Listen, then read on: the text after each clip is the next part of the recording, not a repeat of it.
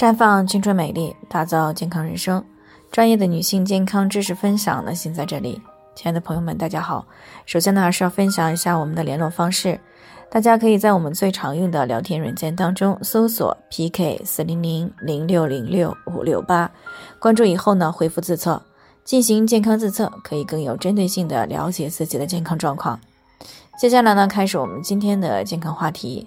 备孕二胎还需要做体检吗？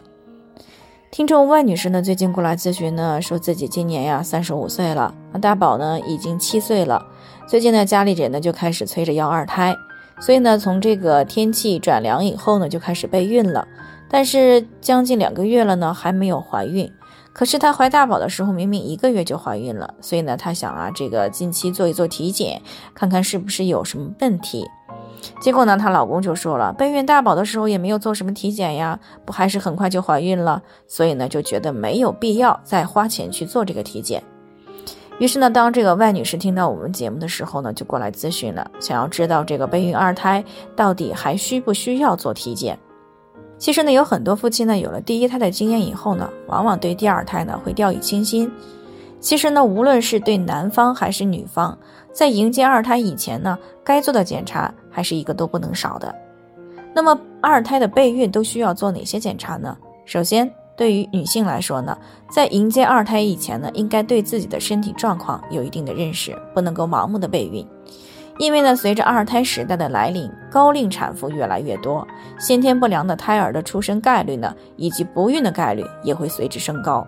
所以呢，备孕二胎以前最好做一个全面的体检，尤其是这个35岁以上的女性。那即使呢有了一胎的经验，但是毕竟随着年龄的增长，身体的状态呢往往已经发生了变化。所以呢，在二胎备孕的时候还是需要重视体检的，比如说超声检查、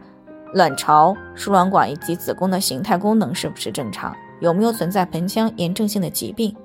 那么通过阴道分泌物检查呢，看看有没有滴虫、霉菌、支原体等一些致病菌的感染，有没有这个严重的阴道炎症。那再一个呢，抽血检查性激素水平到底正常不正常。是因为呢，性激素的水平不正常的女性呢是很难受孕的，或者呢是受孕以后呢很难留住胎儿。那再比如呢，监测血压情况，可以避免高血压妊娠。那做空腹血糖实验检测呢，是了解有没有糖尿病的问题。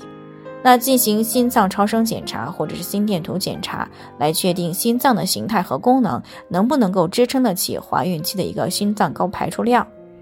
那再比如呢，通过抽血或超声检查，看有没有存在肝功能异常，有没有乙肝、甲肝等这些肝性疾病，肝脏内呢有没有结节性的占位，有没有存在肝硬化等问题。那再比如呢，通过抽血呢进行一些感染性疾病的筛查，因为呢你像如果有结核、有艾滋、有梅毒等传染性疾病的女性呢，一般是不容易受孕的，生下先天不良孩子的几率也会很高。最后呢，就是孕前对于遗传疾病的一个筛查。那对于男方来说呢，相应的检查也是必须的。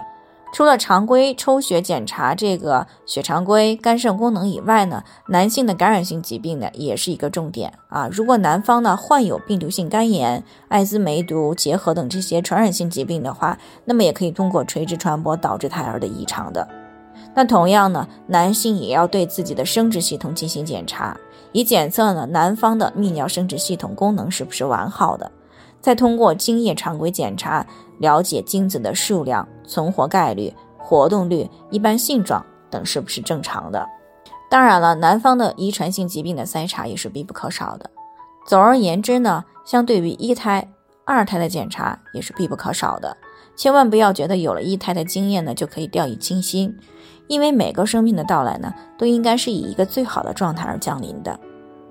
好了，以上就是我们今天的健康分享内容。那鉴于每个人的体质呢都有所不同，朋友们有任何疑惑都可以联系我们，我们会根据您的情况呢做出专业的评估，并且给出个性化的指导意见。